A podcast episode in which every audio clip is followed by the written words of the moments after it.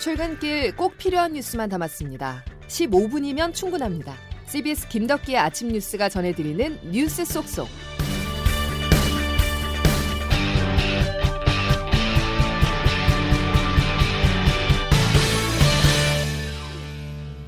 여러분 안녕하십니까? 7월 2일 김덕기 아침 뉴스입니다. 794명, 762명, 코로나19 신규 확진자가 이틀 연속 700명대를 기록했습니다. 오늘도 800명을 넘을지 여부가 주목되는데요. 정은경 질병관리청장은 확진자가 폭발적으로 증가할 수 있다면서 방역 조치 완화에 우려를 표했습니다. 첫 소식 정석호 기자입니다. 개편된 사회적 거리두기 적용을 오는 7일까지 유예한 가운데 정부가 방역 상황을 지켜보며 골머리를 앓고 있습니다. 수도권을 중심으로 확진자가 급증하는 경향을 보이고 있기 때문입니다. 수도권에는 누적된 확진자가 많고 인구 밀도도 높아 언제든 폭발적인 확산이 이뤄질 수 있다는 우려가 나오고 있습니다. 최근에는 수도권에서도 델타 변이 바이러스가 확인되고 있어서 사회적 거리두기를 완화하게 되면은 폭발적으로 유행이 증가할 우려가 있다라고 보고 있는 상황입니다. 아직 백신을 맞지 않는 젊은 층을 중심으로 유행이 빠르게 확산할 수 있습니다. 정부는 현장 점검과 선제 검사를 강화하면서 다음 주 초반까지 거리두기 단계 등을 결정하겠다는 방침입니다. 전문가들은 한번 유행이 커지면 쉽게 잦아들지 않기 때문에 새 거리두기를 시행한다 하더라도 바로 단계를 격상해야 한다는 의견입니다. 순천향대 김탁 감염내과 교수입니다. 한번 유행이 나빠지면 또 그게 쉽사리 가라앉지 않기 때문에 환자 수가 계속 늘어서 3단계 어, 기준에 부합한다고 하면 지체 없이 3단계를 시행을 해야 된다고 생각합니다. CBS 뉴스 정석호입니다.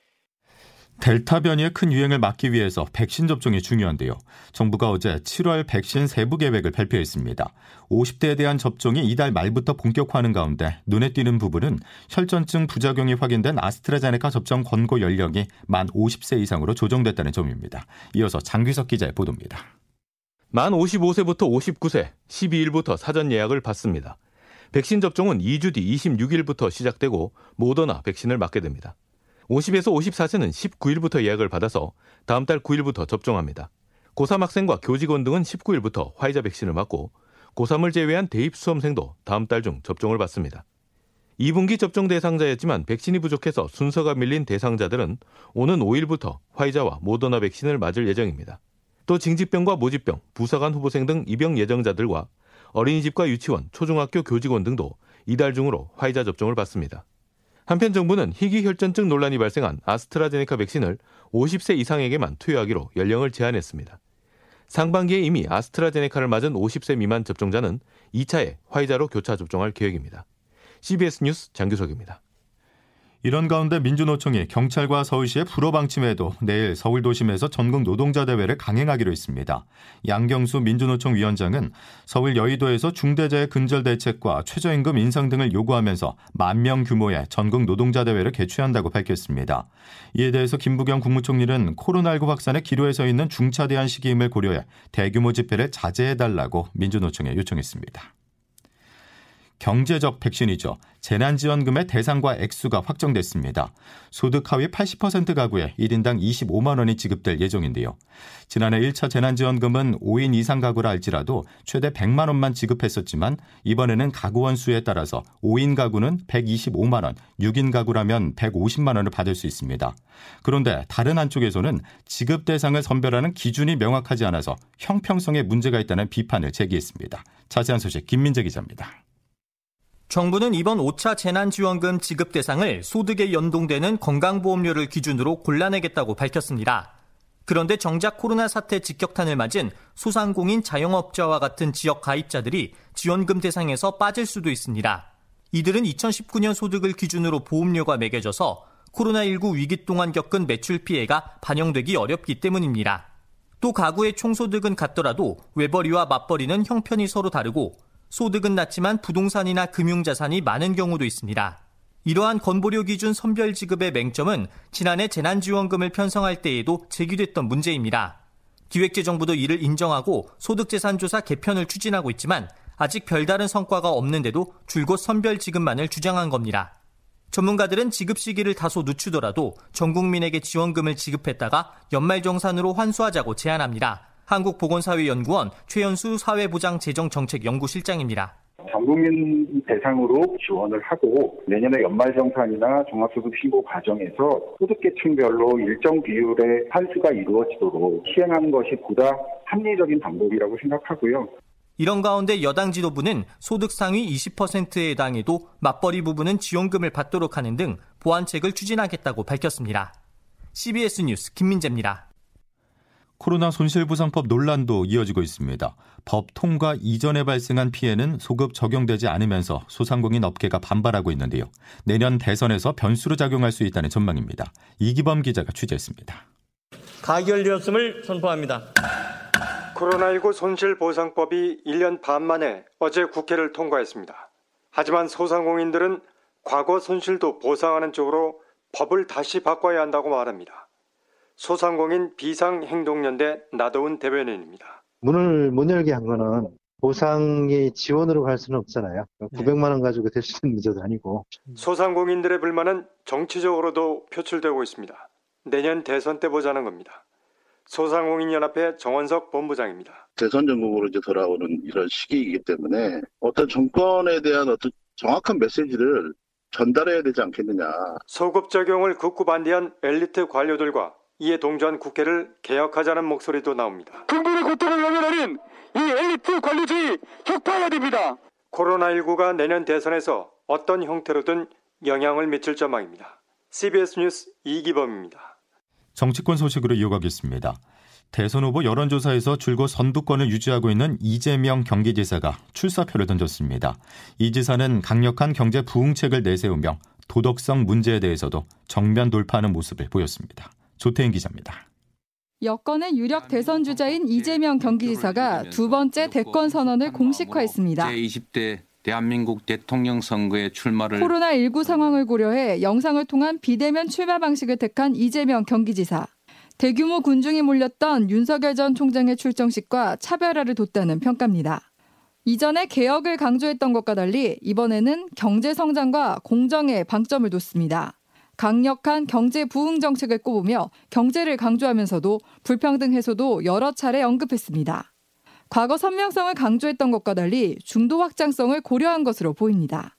또 자신이 흑수저 비주류 출신이라는 점을 언급하며 위기를 기회로 만든 경험을 바탕으로 국가를 운영하겠다는 의지도 밝혔습니다. 희망민국으로 바꿀 수 있습니다. 이후 더불어민주당 예비경선 행사에 참석한 자리에서 형수 욕설 논란에 대해 사과하며 눈물을 보이기도 했습니다.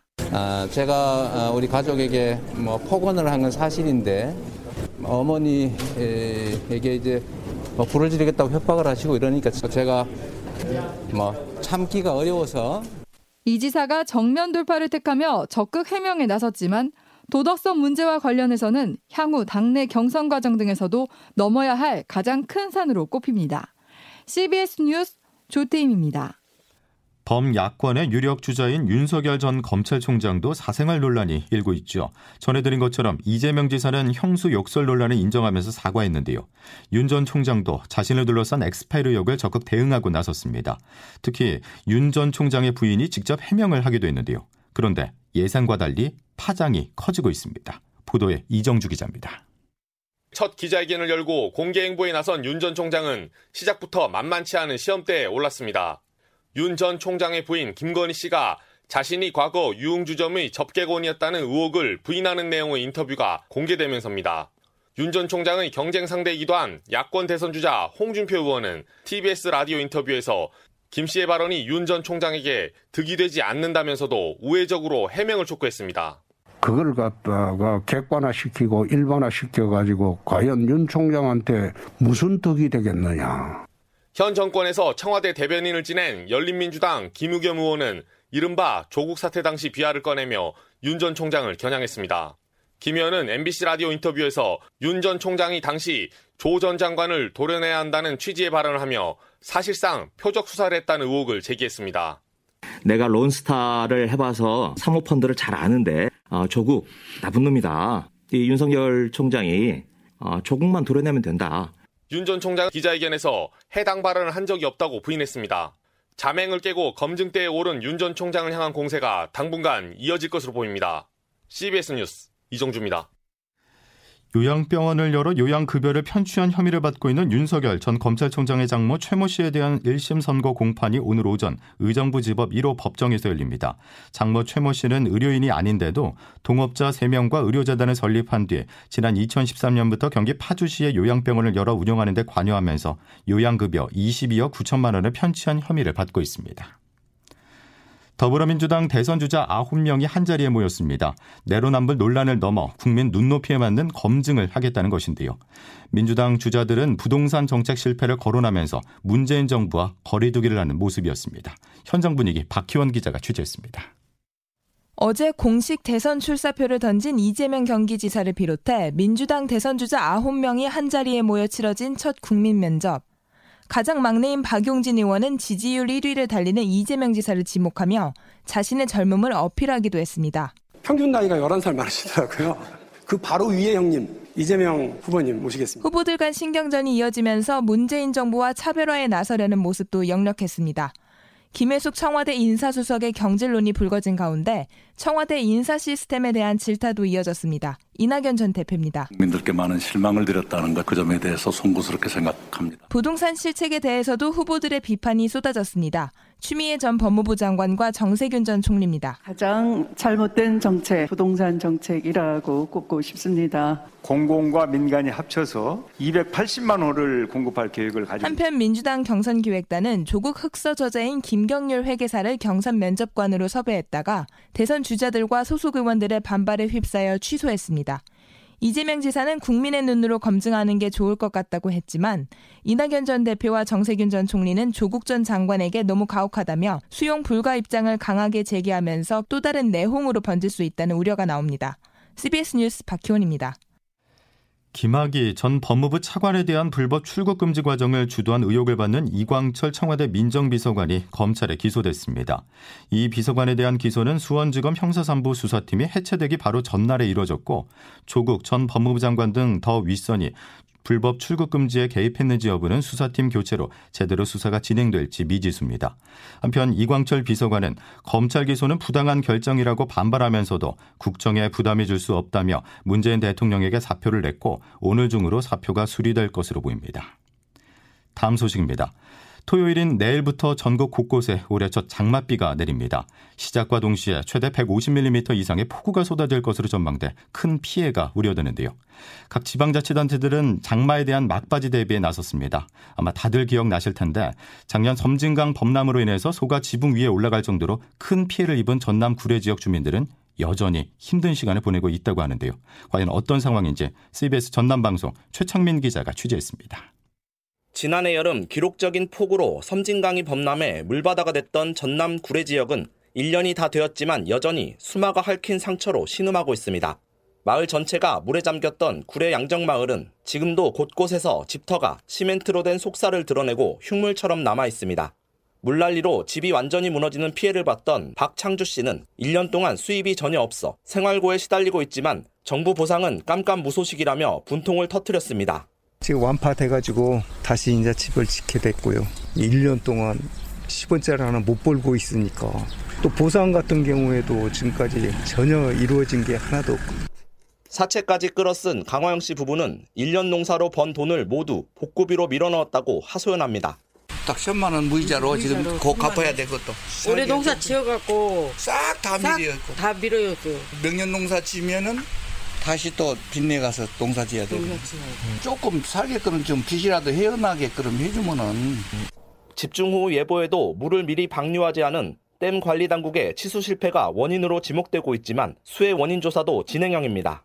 1년 만에 다시 찾아온 장마. 물난리를 목격한 구례 주민은 지나가는 소나기에도 트라우마의 고통을 호소하며 하루하루를 힘겹게 이어가고 있습니다. CBS 뉴스 최창민입니다. 이어서 기상청 연결하겠습니다. 김수진 기상 리포터 날씨 소식 전해주시죠. 네, 이례적으로 내일 전국에서 동시에 늦은 장마가 시작되겠습니다. 이렇게 장마의 시작은 늦었지만 처음부터 그 위력은 대단하겠는데요. 일단 내일 오전 제주를 시작으로 오후에는 수도권과 충청 남부지방, 밤에는 그 밖에 전국으로 장맛비가 점차 확대돼서 모레 밤까지 이어지겠고 돌풍과 벼락을 동반한 시간당 50mm 이상의 국지성 호우가 집중적으로 쏟아지는 곳이 있겠습니다. 내일까지 중부와 호남, 경남, 남해안과 지리산 부근 제주도에 50에서 100, 최고 150mm 이상 이상, 그 밖에 전국에도 30에서 80mm 안팎의 많은 비가 내리겠습니다. 이런 가운데 오늘까지는 30도를 웃도는 무더위 속에 서쪽 지역을 중심으로 아침부터 저녁 사이 5에서 40mm 안팎의 소나기가 내리는 곳 많겠고요. 오늘 서울과 청주, 광주의 한낮 기온이 32도까지 오르는 등 무더위가 계속되겠습니다. 날씨였습니다. 다시 한 번 더 말씀드리지만 내일부터 장마가 시작됩니다. 자동차 타이어는 마모되지 않았는지, 집 주변에 침수나 붕괴 위험은 없는지 오늘이라도 꼭 점검하시고 철저히 대비하시길 바랍니다.